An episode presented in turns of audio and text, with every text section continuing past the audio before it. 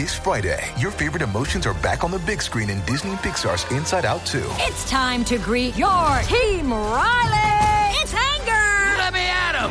Fear. Safety checklist is complete. Disgust. Ew, ew. Sadness is in the house. Oh, no. Hello, I'm anxiety. I'm one of Riley's new emotions. Disney and Pixar's Inside Out 2. There's a part two? We're going! Rated PG. Parental guidance suggested. Only in theaters Friday. Get tickets now.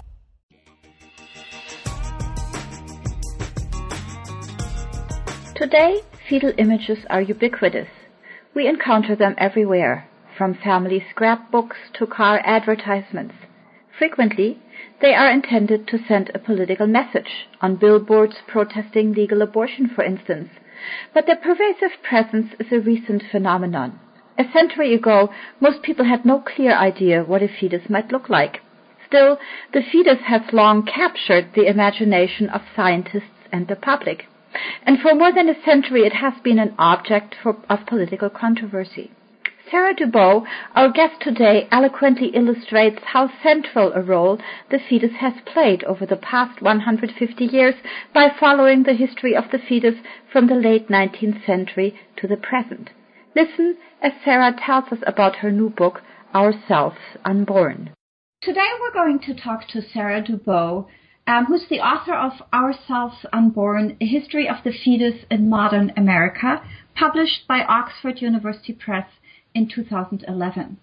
Sara is an associate professor for history at Williams College, and her book, Ourselves Unborn, was honored in 2011 with a Bancroft Prize from Columbia University. I love this book. I devoured it immediately when I discovered it right after its publication. Welcome, Sara. It's a pleasure to talk to you this morning. Thanks so much for having me. You are so welcome. So I wonder whether we could start um, by you telling us a little bit about how you got to this project and how you got to write this book in the first place. Sure. Um, you know, I don't really have that seamless uh, narrative of, of how I got here, but I was in graduate school at Rutgers.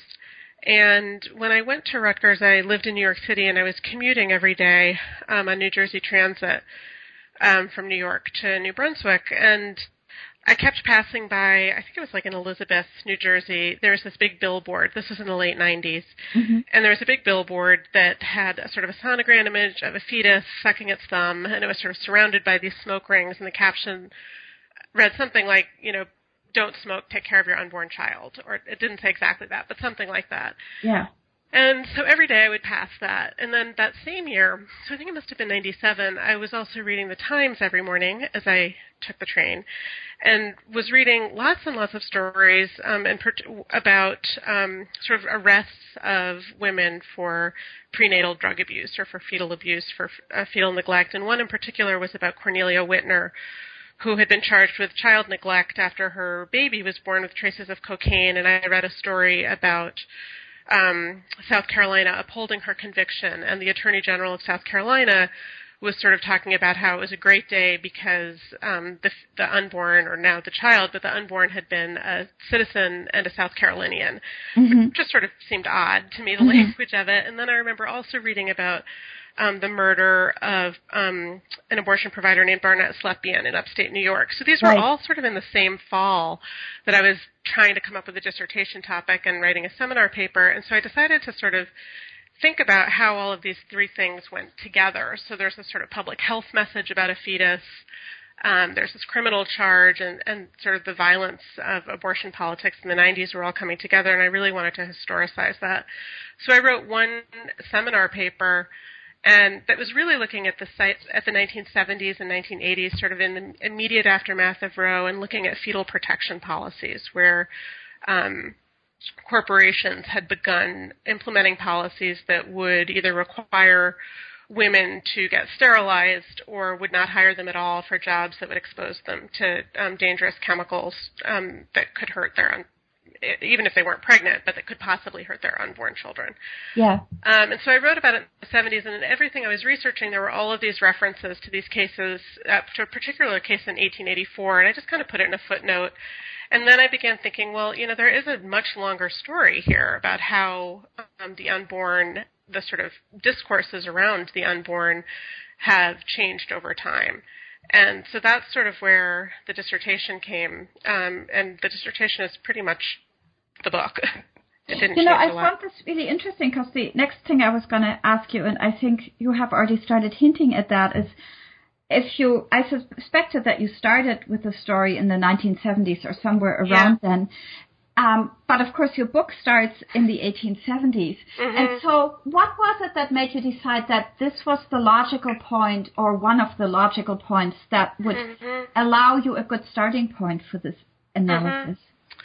Well, a couple of things. One was that in the legal decisions that I was reading about the fetal protection policies, there was always just a footnote that referred to this 1884 case from Northampton.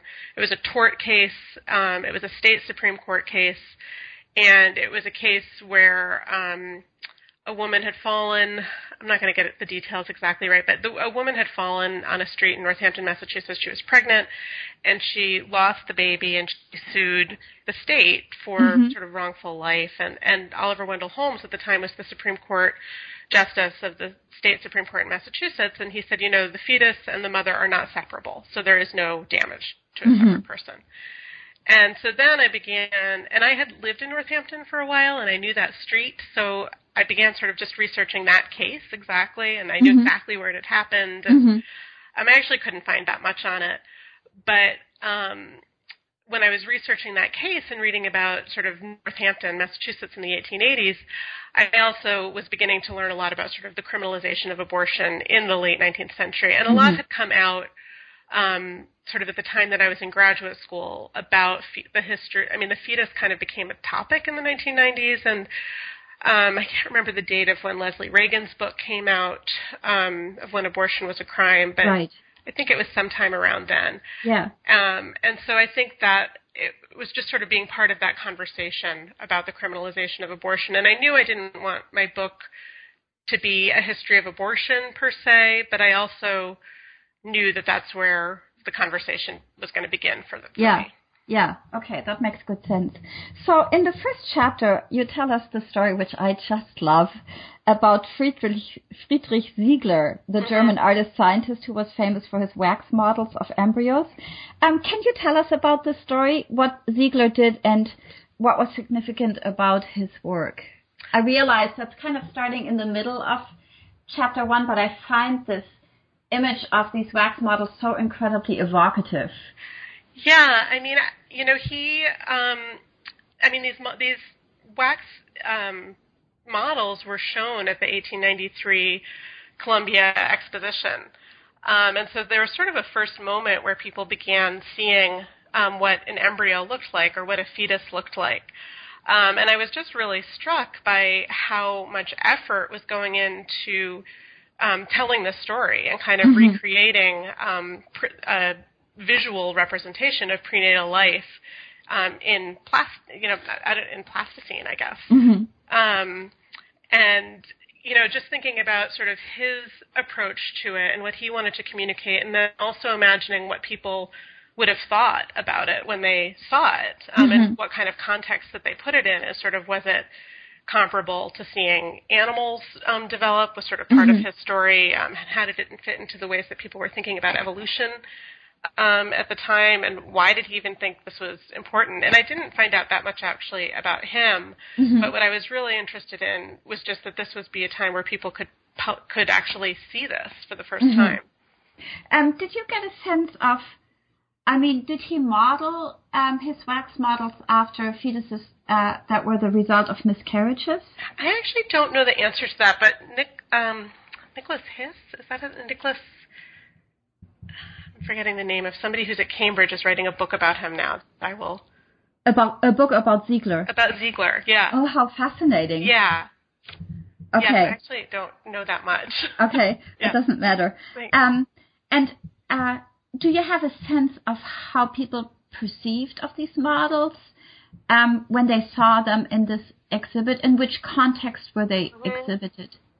They were in a science um, panel um, that was sort of about evolution, actually, and about sort of the future and the past. And they were kind of, um, you know, I talk in the book about this ex- about the 1893 exposition and about the different ways that people could have confronted um, or experienced arguments about prenatal life. And one of them was at this exhibit, but there were other places throughout the fair that um, people were talking about um, sort of prenatal culture um, mm-hmm. in a mm-hmm. variety of different ways. And so I was really struck by the confluence of those conversations so that in one sort of you could have been in this kind of hall of science moment where you were looking at these very scientific specimens and then you also could have just gone to a um, you know to a lecture about the mm-hmm. influence mm-hmm. of maternal impressions on prenatal life and how much that mattered and that was mm-hmm. all sort of part of one conversation and so I don't I don't know how people reacted or interpreted that, but I know that when I read sort of the catalog of the fair or the newspaper coverage of the fair, it was totally normalized. I mean, it wasn't sort of a shocking. I mean, it was an exciting and interesting um, exhibition to go mm-hmm. to, but it wasn't controversial. Mm-hmm. Mm-hmm. Um, and so I just liked the idea of these multiplicities of conversations going out about going on at the same time as each other that were very different. Mm-hmm. Does that make sense? Yeah. Yeah, that makes sense. Um, how else did people think about the fetus and represent the fetus in the late 19th century or early 20th? Mm-hmm. You mentioned, for instance, the autobiography of an mm-hmm. unborn infant, which I also find really interesting because, of course, this whole idea of narrating the fetus is so mm-hmm. much part of the anti-abortion movement, but I'm sure that it means something very different mm-hmm. today than it did um, a hundred, you know, fifty years ago. Mm-hmm, mm-hmm. I mean, I think what I was struck by is how, um, I mean, so on the one hand, you have a growing movement of physicians who are trying to criminalize abortion. Yeah. And one of the sets of arguments that they make about that is about fetal life and the origins of fetal life, and that this is something that that is protection, and they want to sort of reclaim um, the ability to identify when life begins from the pregnant woman. So, you know, mm-hmm. up until then, it had been this idea that, you know, fetal life really began at the moment of quickening, which was sort mm-hmm. of in the fourth or fifth month, and it was really determined by a woman's experience. Mm-hmm. And in the late 19th century, as um, the American Medical Association and, and local and state groups of physicians were trying to pass state laws criminalizing abortion, um, they would increasingly sort of deploy new scientific evidence um, that they were getting from embryo- embryologists or from medical textbooks um, about sort of when fetal life began, and that they were using these in sort of the name of, of criminalizing abortion. So you had that whole set of conversations, which was not at the fair at all, and wasn't particularly seeping into the ways that people were living their daily lives. I mean, certainly, um, you know, one of the things that you can see when you read these medical journals is how frustrated the doctors are that it's not sinking in to people mm-hmm. that they are right, um, mm-hmm. and that you know the numbers of abortions are not declining, and that, that their women patients aren't particularly receptive to this. Mm-hmm. Um, so, you know, that's one sort of area, and then you have this kind of this case that I talked about in Northampton, which is very clearly um, a legal decision that says, you know, these um, two entities, a mother and a fetus, are not separable, mm-hmm. um, are not legally divisible.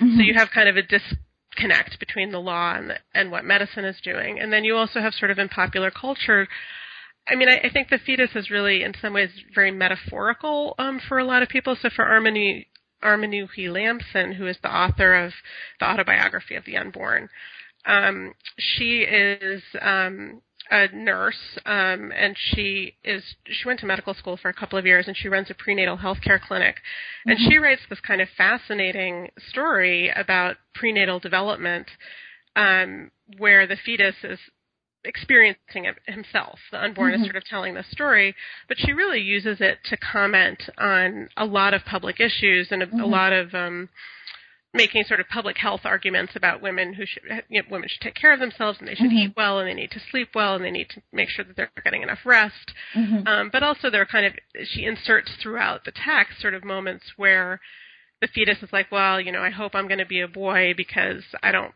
you know, I don't want to not be able to vote. um, oh, that's so interesting. sort of like meta commentary on uh, yeah. uh, con- contemporary politics in a yeah. in a way. So um, I think what I was struck by in the late 19th and early 20th century is how useful the fetus was in a variety of different capacities. Yeah. Um, but that there wasn't actually one unified story or even Right. one unified political de- in, political debate, and it certainly isn't politicized um, in the sense of. I mean, it's politicized in the sense of. You know, it intersects with debates about um, immigration, for example. Right. So there's a huge concern about um, sort of race suicide, and that um, you know the new immigrants are having too many babies, and that white Protestant women are not having enough babies, and so there's a concern about it in that sense. That's political Yeah. but um, it's not partisan um, in the way Yeah. that it becomes. That it becomes later. Yeah, Yeah, it's politicized in the sense that people like the author of the autobiography can make policy recommendations such as women should be able to vote, but it's Right. not politicized in the way it is today. right, exactly. Yeah. So th- this is really interesting. So we have this creation of a biographical life, and we have these images that emerge, and then scientists also begin to create a biological life of the fetus.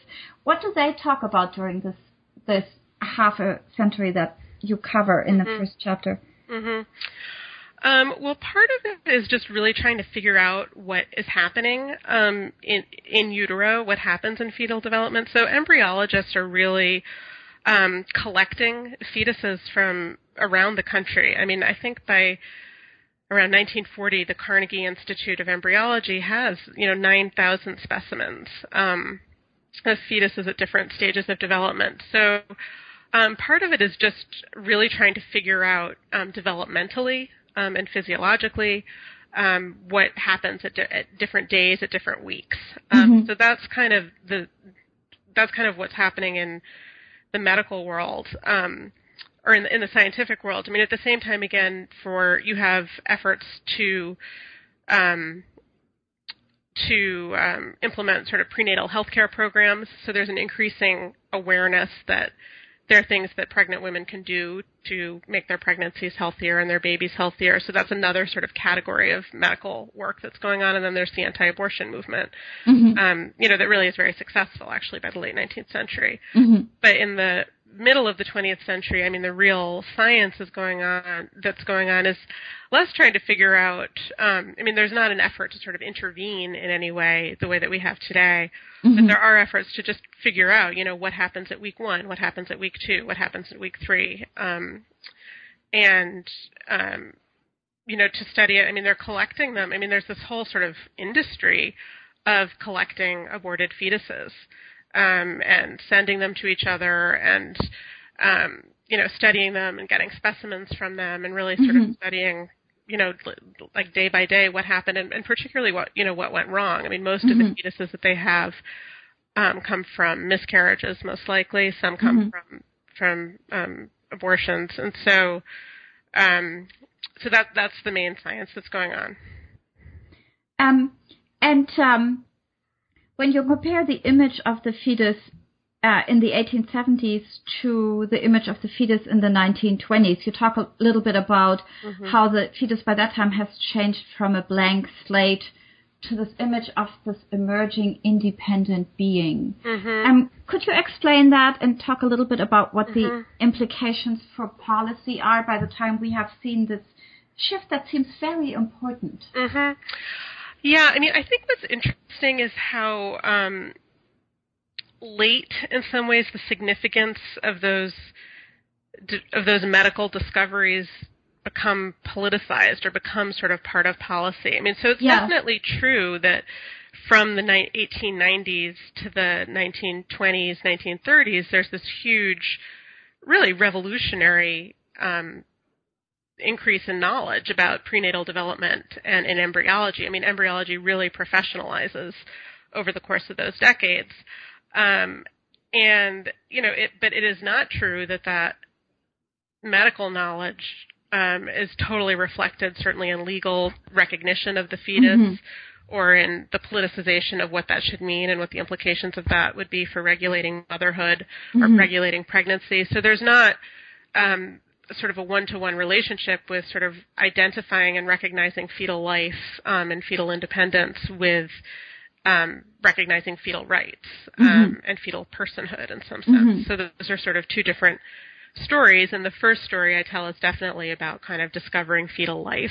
Mm-hmm. Um, and you know, I think that at different points in time, different markers become kind of the moment that people identify as the beginning of life. So sometimes it beca- you know sometimes when you're reading medical textbooks it becomes really important you know when they can find a heartbeat or when they Mhm. can when the lungs become um, capable of sustaining life Mhm. um, and viability isn't necessarily the, language they use and it's not used in the context of you know what does this mean like you know what Mhm. does this mean regu- in terms of regulations or in terms of Mhm. policy um, so you know i think the story until really you know until the 1920s 30s is really a story of discovery um, and investigation and then Mhm. sort of in the 40s to the 60s um, there are increased i mean it's again still not as politicized i mean there are and this is when there's a lot of research going on about um, fertility Mhm. um, and controlling fertility and studying, you know, and development of the pill and development of contraceptives, sort of in the 40s, 50s, 60s. All of that Mhm. research is going on. Um, but again, it's still not part of our partisan political culture. Mhm. Um, and you know that's something that happens much much later, beginning in the late six in the 60s, 70s.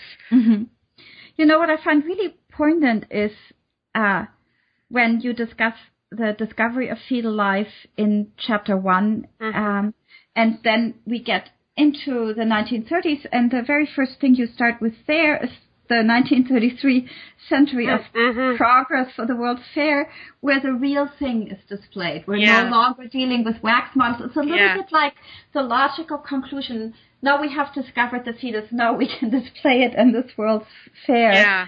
So talk a little bit about how this happened and what the differences are between the way in which people perceive it um, Mhm. when they look at Ziegler and the way in which they now Mhm. perceive it as we are in this century of progress for the World's Fair. hmm Well, I mean, it's in, I mean, it's you know, it's both very similar, obviously, to the to the '93 fair, and also different. So because it is real. Um, Yeah. But again, it's like the '93 fair. The '33 fair kind of has multiple sites where people are going to be could confront the unborn. So you have um, you have these kind of very scientific cases, uh, uh, you know, in a hall of science where you can see fetuses in jars of formaldehyde at different stages of development, Mhm. um, and they're very um, I don't know what the word I'm looking for is. They're not. Um, they're very, they're very scientific and they're very um, sort of honored. I mean, they're seen Mhm. as very special. Mhm. Um, but you also have kind of a freak show, um, sort of on the other side of the fair, where people can go and look at kind of weird babies in bottles that are deformed fetuses.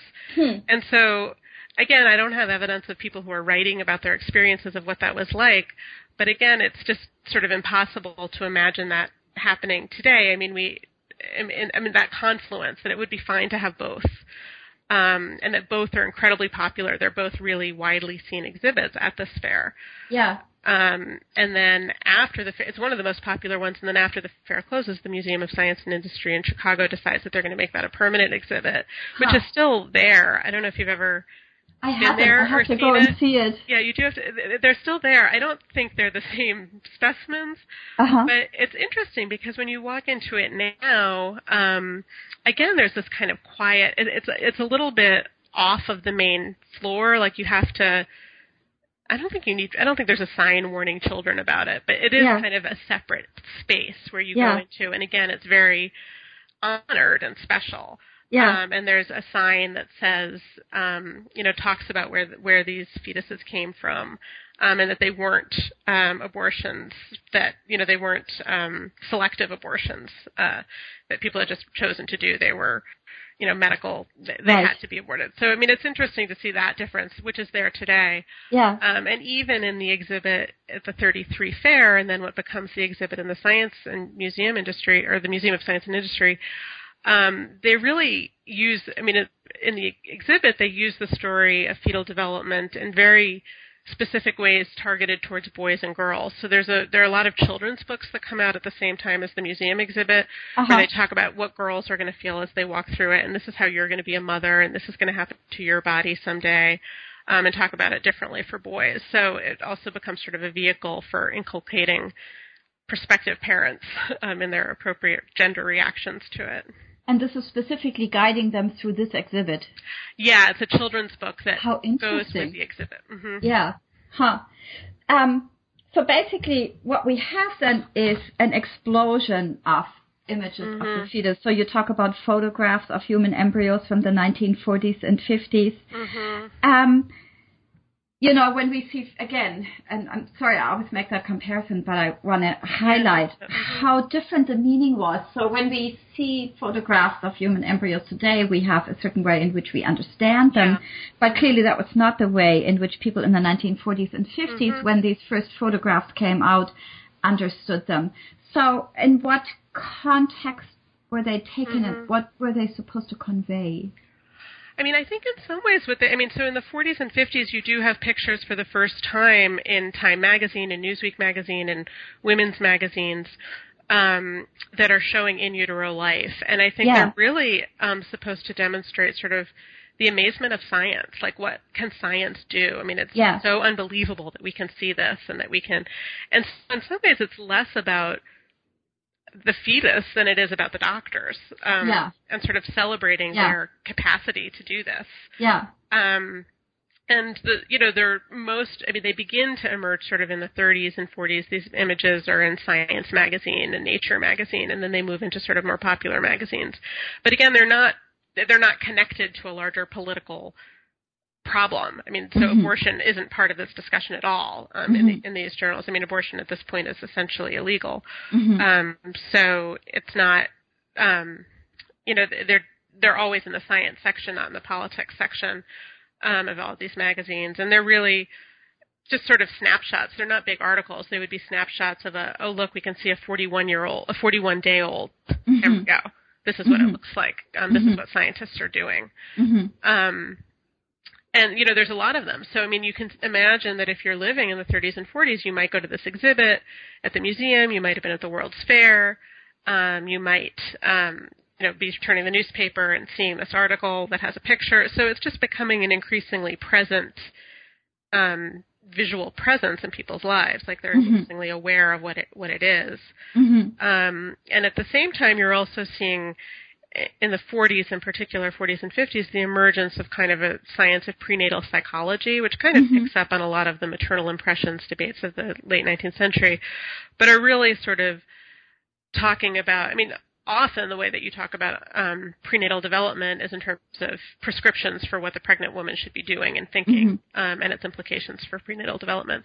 So in the 40s and 50s, there's a, a significant amount of discussion about sort of the problem of um, neurotic men, um, and there's some attribution of this to stressed out pregnant women, um, and so.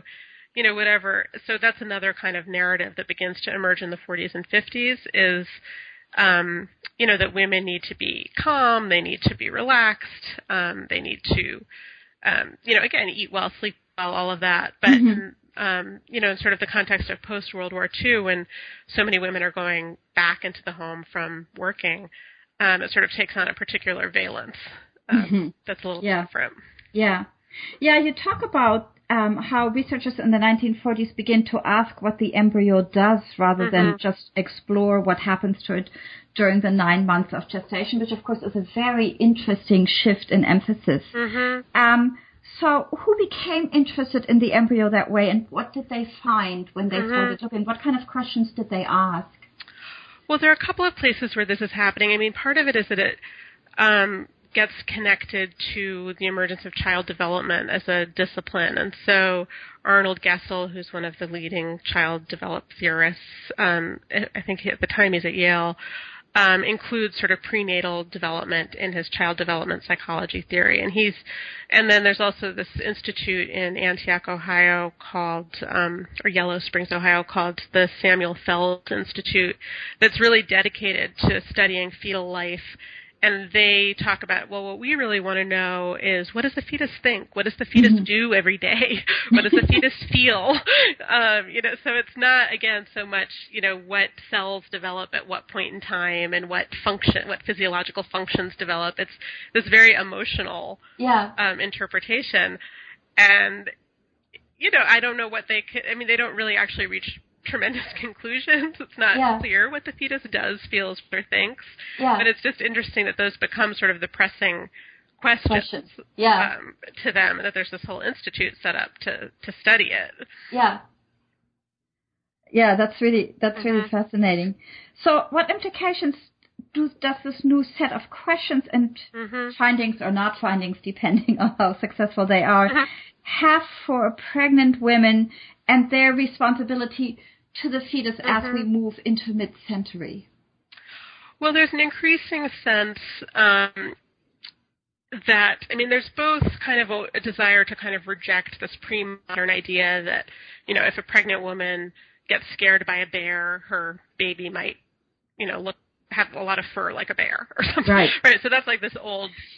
There's an effort to really distance themselves from that. Yeah. But there is also um, sort of this modern iteration of, of maternal impressions in the sense of um, that the woman's emotions are really going to have an impact on fetal development. And Yeah. as you know, as I said, it really um, there's a lot of talk about sort of psychological development and emotional development, less and less in some ways a little bit less on the physical.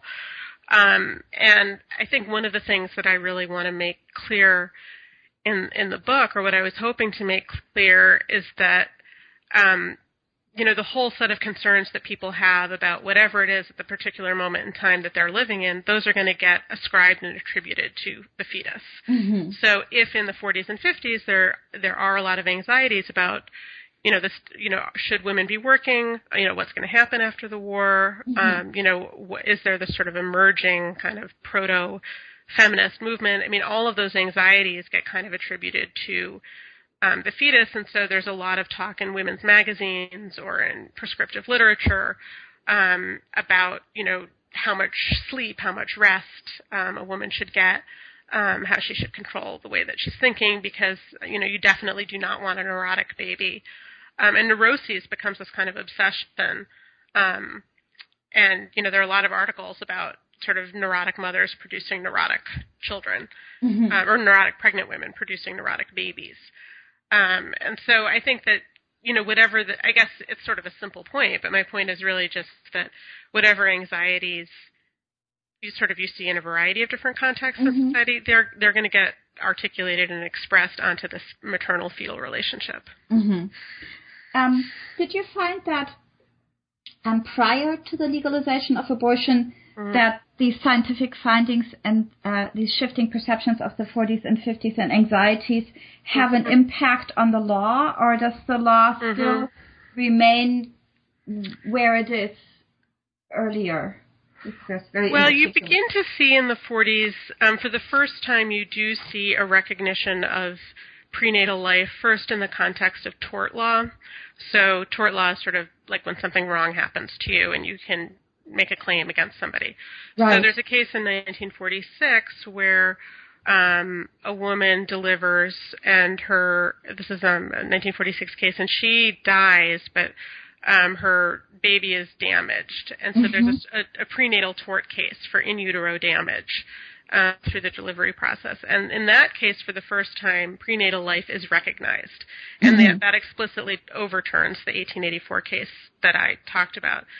Um, so there is, and, and then there's a series of cases. States across the country, I think by 1960, around 18 or 20 cases have been found to identify um, prenatal life, um, to recognize it legally, either in the context of tort law or property law or family law.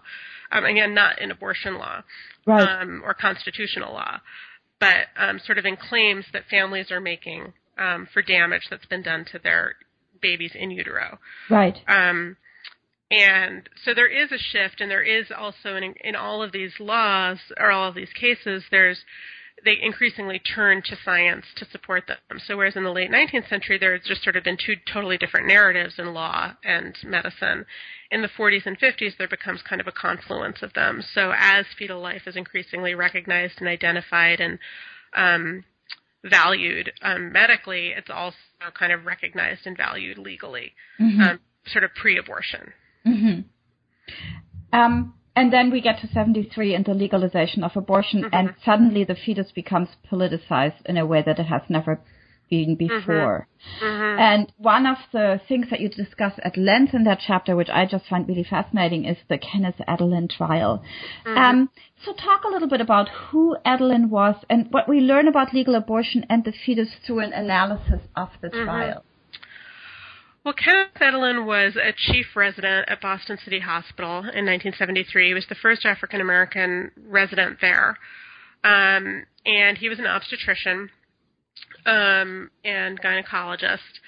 And he was one of only two doctors. So in so he came in 1973. Roe was decided in January of 1973, and at that point, um, you know, there are no sort of abortion laws on the books in Massachusetts. So abortion is, for all intents and purposes, legal everywhere in Massachusetts. Um, but but there is um, at the time a, a, clause that allows doctors who have moral objections or religious objections not to perform abortions. And Edelin is one of only two doctors at Boston City Hospital who will perform them. Um, and beginning in February of 73, um, just the number of patients who are coming to Boston City Hospital to get abortions goes up dramatically. So I think they're performing at some point 18 to 20, 18 to 30 a week is sort of the estimate that they have. Mm-hmm. Um, and so Boston City Hospital is a public hospital um, in Boston, and it's a hospital that serves largely African American and immigrant patients from sort of down Roxbury area in mm-hmm. Boston. And most of the, or many of the nurses who work there are um, Catholic, Irish Catholic nurses who are coming from Charlestown. And one of the things that I discovered, and, and so a woman, a girl comes to Boston City Hospital. Um, she's 17 years old. Um, she is West Indian immigrant, and she's pregnant, and she wants an abortion. And um, Kenneth Edelin performs the abortion, and it's not clear. It's a, it's pretty late. It's not clear exactly, even reading the transcripts of the event, what there's a debate about is she 20 weeks pregnant, is she 21 weeks, 22 weeks. There's a, there's not clarity on that on yeah. the parts of the different doctors. There's disagreement about it. But he performs the abortion, um, and she's fine. Um, goes home fine. Um, and what happens then is that at the same time that um, that this was happening, there was also a study going on at Boston City Hospital on um, it was sort of a, a study on different kinds of um, antibiotics Mm-hmm. And they were giving two different the, the um, researchers were giving two different kinds of antibiotics to pregnant women who were planning on having abortions. So these mm-hmm. were women who knew who were pregnant, they knew they wanted to have abortions, and doctors were trying to figure out whether penicillin or clindamycin would be a better um, antibiotic for a pregnant woman to take, which would mm-hmm. be less um, which would have less impact on the fetus. Mm-hmm. And so, as they were doing this research, um, somebody reported um, there, there, was a whole sort of at this point there's already kind of a national debate about fetal research actually mm-hmm. in Congress um, in 1973, um, and at that point in time somebody um, the journal article that gave the results of the study came out in the New England Journal of Medicine, and it's a really very mon- not mundane, it's an important study, but it's a very scientific study yeah. that um, you know, about sort of the differential impact of these two antibiotics. It comes out in the New England Journal, but it comes out, you know, right at the time in June of 73 where abortion is sort of a national story. And the idea of doing fetal research kind of in, in the context of Boston that gets reported to the Boston City Council and it gets reported um, to different sort of political organizations and social movements in Boston. And um, Boston um, City Council decides to hold hearings on these on on fetal research, and so they hold hearings on it. And through these hearings, it comes to their knowledge that um, you know the one of the aborted. I don't think this. I don't think that the woman who Edelin performed the abortion on. I don't think her fetus was used in this research. The timing mm-hmm. isn't. They don't overlap, but the story of this abortion that Edelin had performed comes up, and a woman reports that you know, there are these fetuses in bottles in the basement um, mm-hmm. in, the, in, the, morgue at Boston City Hospital. What are they? Mm-hmm. And Newman Flanagan, who's the Attorney General in Boston, goes to investigate, and they ultimately so they find this this aborted fetus from the woman that Edelin had performed the abortion on, and they charge him with manslaughter. Mm-hmm. Um, and so there's a, a trial that sort of takes over Boston for a year and he's ultimately convicted of manslaughter, and then ultimately two years later, the Supreme Court of Massachusetts will overturn that conviction. And the trial is really about I mean, it's about a lot of different things, but I mean, one of the things that they're sort of trying to figure out on both sides is, you know, was there even a victim? Mm-hmm. you know, so was this a person? Was this a baby? Was this a Mhm. fetus? Was it a boy? Was it a person? Is, are their rights? Um, you know, we know that abortion is legal, um, but you know, at what point did this fetus baby boy die? I mean, did he Mhm. die in utero? In which Mhm. case, maybe it was an abortion. Was he, you know, was the head out? I mean, it's a very um, detailed debate about kind of this process of this particular. It was because it was a later abortion. He had performed a hysterotomy, Mhm. um, and so it was a very um, I don't want to textured isn't quite the right word, but I mean there were there was a lot at stake in figuring out exactly the moment at which the fetus had died and Mhm. and how. Mhm. Um, and so one of the things that happens in the trial is that the jurors are shown images of fetuses um, and of this one, Mhm. and that in their narrative at least when they start talking afterwards about why they ultimately convicted him they're very persuaded by these images i mean you know they're saying you know that's a baby Mhm. um, and um, you know the other sort of element of the story is the context in which it's happening in Boston because it's at the same time as the busing crisis. This is in 74 and 75 that the trial is happening, and it's- it's at the same time that the busing crisis is happening. And one of the things that I found in my research that I hadn't really thought about before was how much overlap there was in Boston between the anti-busing activists and the anti-abortion activists, Mhm. and just how racialized um, this conflict became. Um, and Mhm. so that's what that story uh, is really about. And you know, I mean, the reality is that I mean, it has obviously a lot of messages for today because you know this woman who went to Edelin, you know, she was an immigrant, she was young.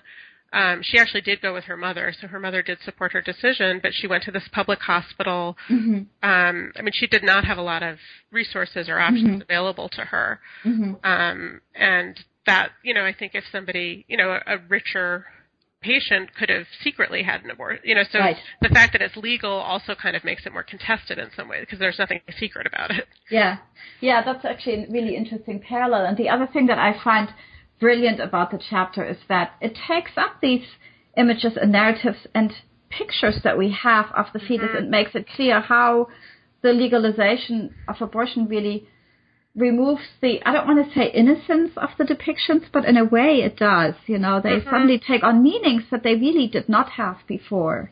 Mhm.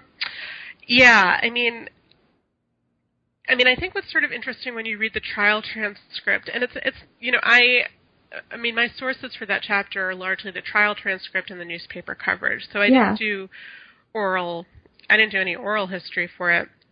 But when you read the transcript, there's a lot of educating of and I say educating in quotes because it goes I mean there's also a lot of miseducating of the Right. jurors that that's going on in there. So it's not obvious that they're coming to this event with a whole set of preconceptions. Right. Um, but it's definitely clear that they're persuaded by one line of arguments more than the other. And certainly Yeah. when they talk about it, um, when they're interviewed after the trial and sort of give their reasons for convicting, um, they definitely were not at all persuaded by the defense's argument. And part of what happens is that, um, you know, the defense brings up a lot of doctors who talk in kind of, you know, medical professional language that is not resonating with the jurors. So Yeah. there are questions about, you know, is the baby is the baby alive? So there's a whole debate about whether or not they can even use the word baby.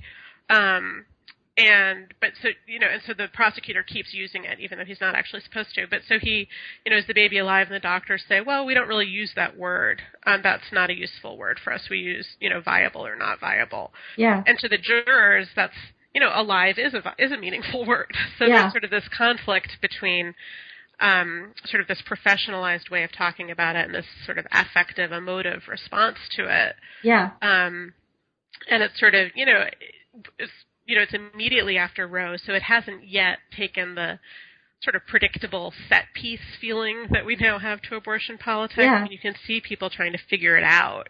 Yeah. Um, yeah, so it, it's it's a fascinating case. Yeah.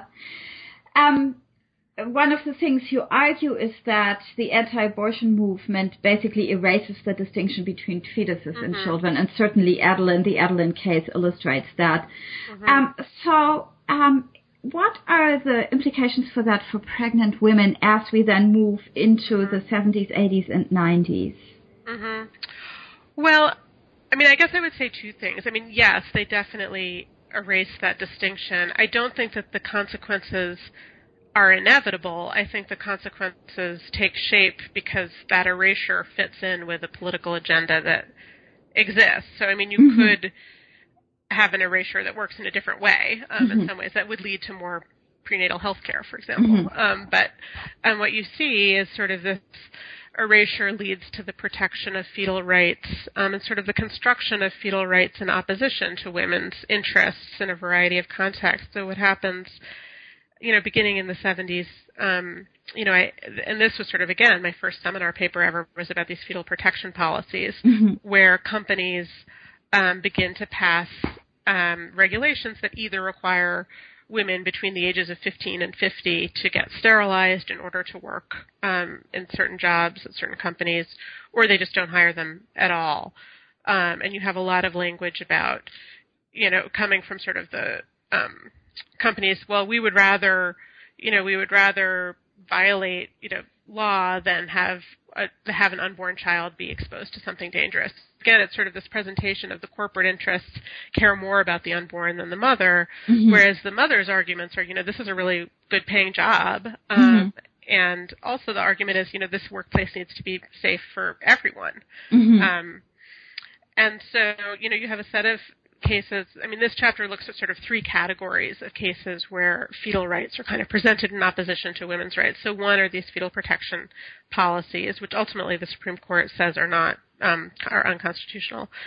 Um, and then you also have um, a set of cases where pregnant women um, do not want medical intervention, so they either don't want blood transfusions or they don't want cesarean sections, and doctors and hospitals get sort of um, ad litem protection for the unborn and and um, coer- uh, require and sort of get laws to require women to undergo medical procedures against their will.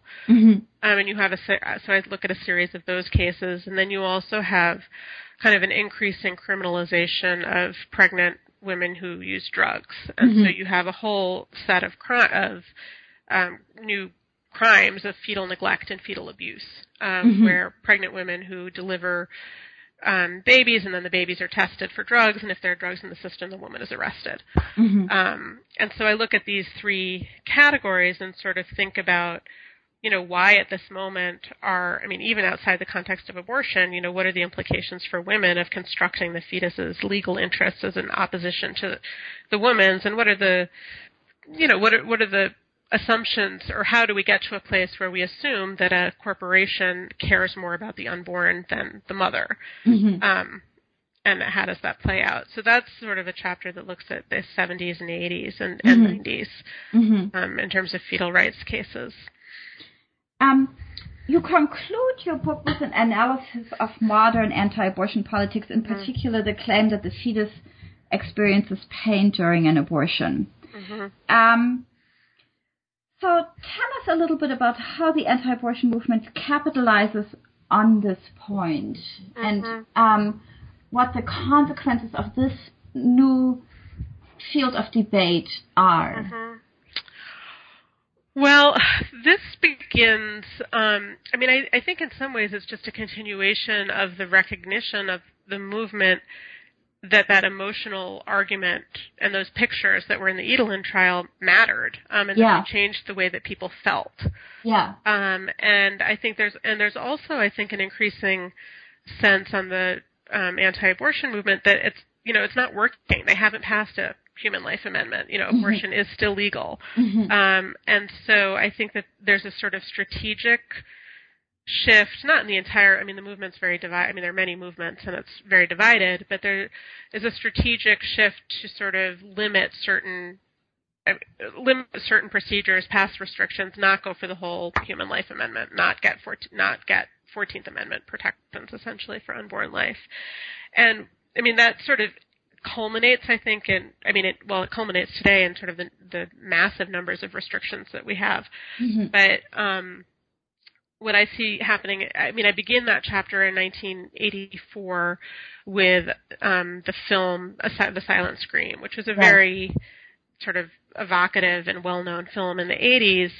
Um, that is a it's, it's a film of an abortion procedure, and um, there it's sort of narrated from the perspective of how much this it's hurting um, the fetus um, as it's being aborted, and that's the silent scream. You can see you can quote see the fetus screaming in pain in this abortion, and the pro-life movement really picks up on this film. It distributes it really broadly. Ronald Reagan talks about it, um, and this idea of sort of making an argument about fetal life based on this idea, well, a fetus feels pain, um, be- begins to take shape in the 1980s, and it and it sort of um, develops over the next 20 years and really culminates um, in debates over the partial partial birth abortion ban act. I mean, there's one set of debates that's happening kind of in medical journals um, about whether or not the fetus can feel pain, what is pain, how would we demonstrate that, how would you know?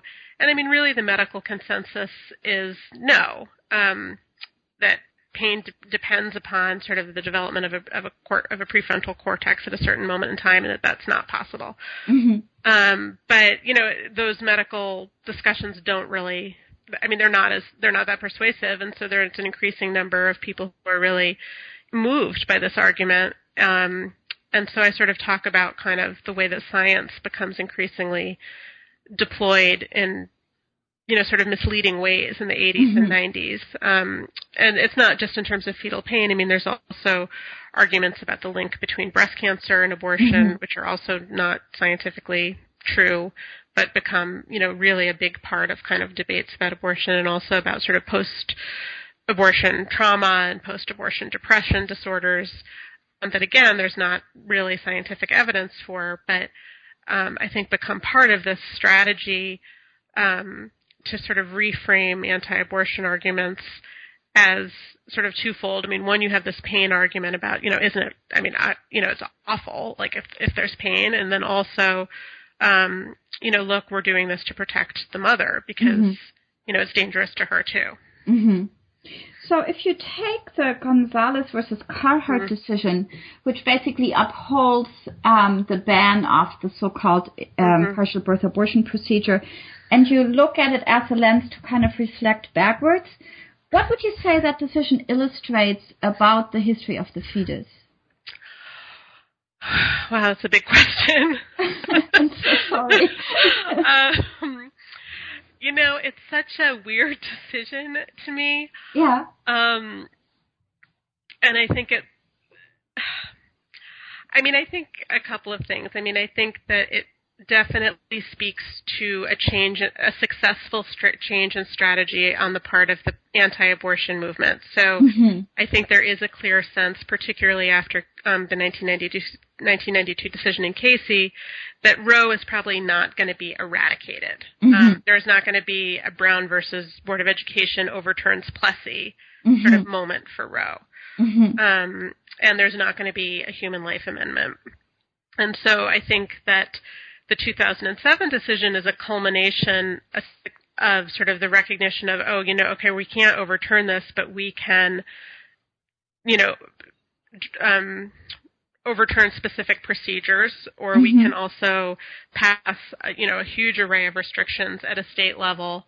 Um, so there's there's that sort of legal element to it, and I think there's also, um, I think it also speaks to the real success in, you know, in making this a debate over different kinds of emotional responses, um, as opposed to, you know, there aren't a lot of constitutional rights that get kind of put on the table for a public referendum on people's emotional responses to them. I mean, so it, mm-hmm. I think it really demonstrates to me how fragile that right is, or how mm-hmm.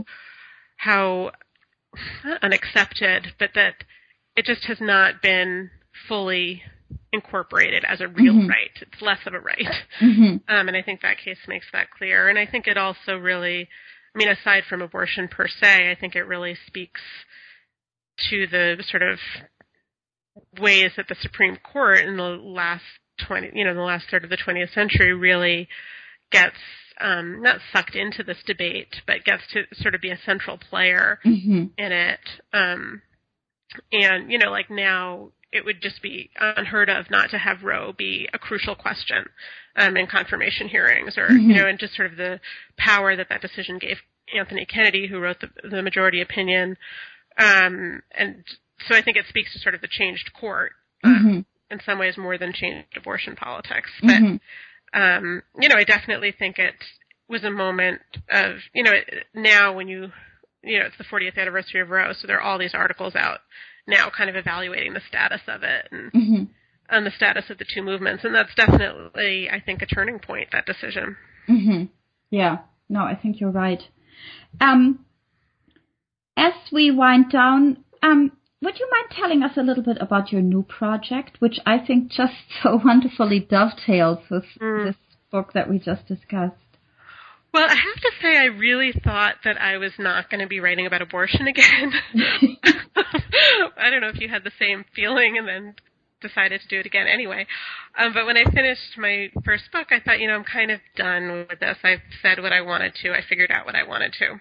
Yeah. And then, um, I, think that sort of 2011 happened, and there were all. I mean, my book came out in 2000, at the beginning of 2011.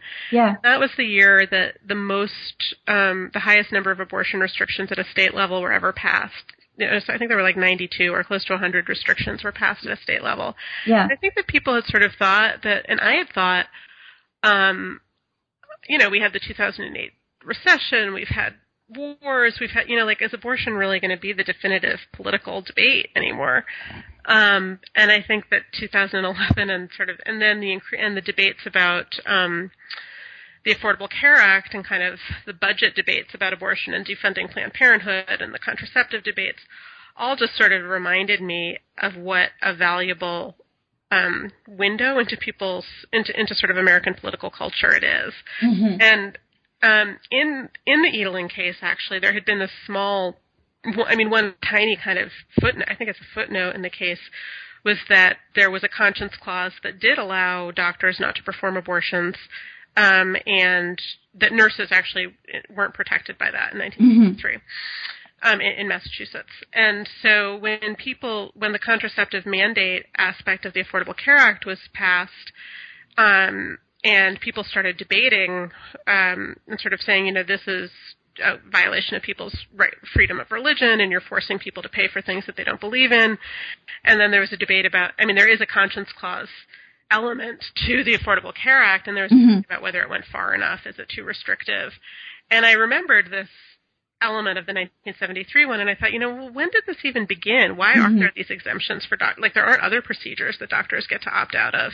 hmm Um, and so when I began to look into it, um, I sort of found that the first federal restriction that was passed after Roe was a conscience clause, um, and it's the first it's the first restriction that's passed almost unanimously, and it's a restriction that says that doctors, individual doctors, and um, institutions that receive federal funding um, do not have to perform abortions if they have or sterilizations if they have moral or religious objections. And it passed, you know, by um, you know, one person voted against it in the House and one person voted against it in the Senate. And so I really began to think, well, how is something that now is producing, you know, 30 lawsuits are pending on this case right now, the Blunt Amendment, which was an amendment which would have um, allowed anybody, any employer with any moral objections to not pay for certain kinds of health care. Um, was passed was defeated, but it was defeated in a completely partisan vote. hmm So I just began thinking, well, maybe thinking about sort of the history of this conscience clause and exemptions for doctors and thinking about why was it so uncontroversial in 1973 and so controversial today hmm um, would be an interesting project. And, and that, so that's what I'm writing about right now. And I'm not sure where it's going to go. I mean, I think I'm really struck by how the debates in the 1970s about conscience clauses get really tied up in debates about Vietnam and, and debates about um, Watergate, actually. And so thinking again about well, how are abortion and so and today's debates are all tied up in the budget. So I'm just still interested in how does abortion become the sort of proxy for all these hmm issues. That sounds really fascinating. And I have to say, regardless of where that book goes, I can't wait to read it and to do another interview with you on the next book. so, Sara, thank you so much for being willing to be on the show. Thank you for having me. I appreciate it. We have been talking to Sara Dubow, author of Ourselves Unborn, A History of the Fetus in Modern America, which came out with Oxford University Press in 2011. I am Johanna Schoen, co-host of New Books in Gender and Sexuality Studies. Please join us next time. Thanks for listening.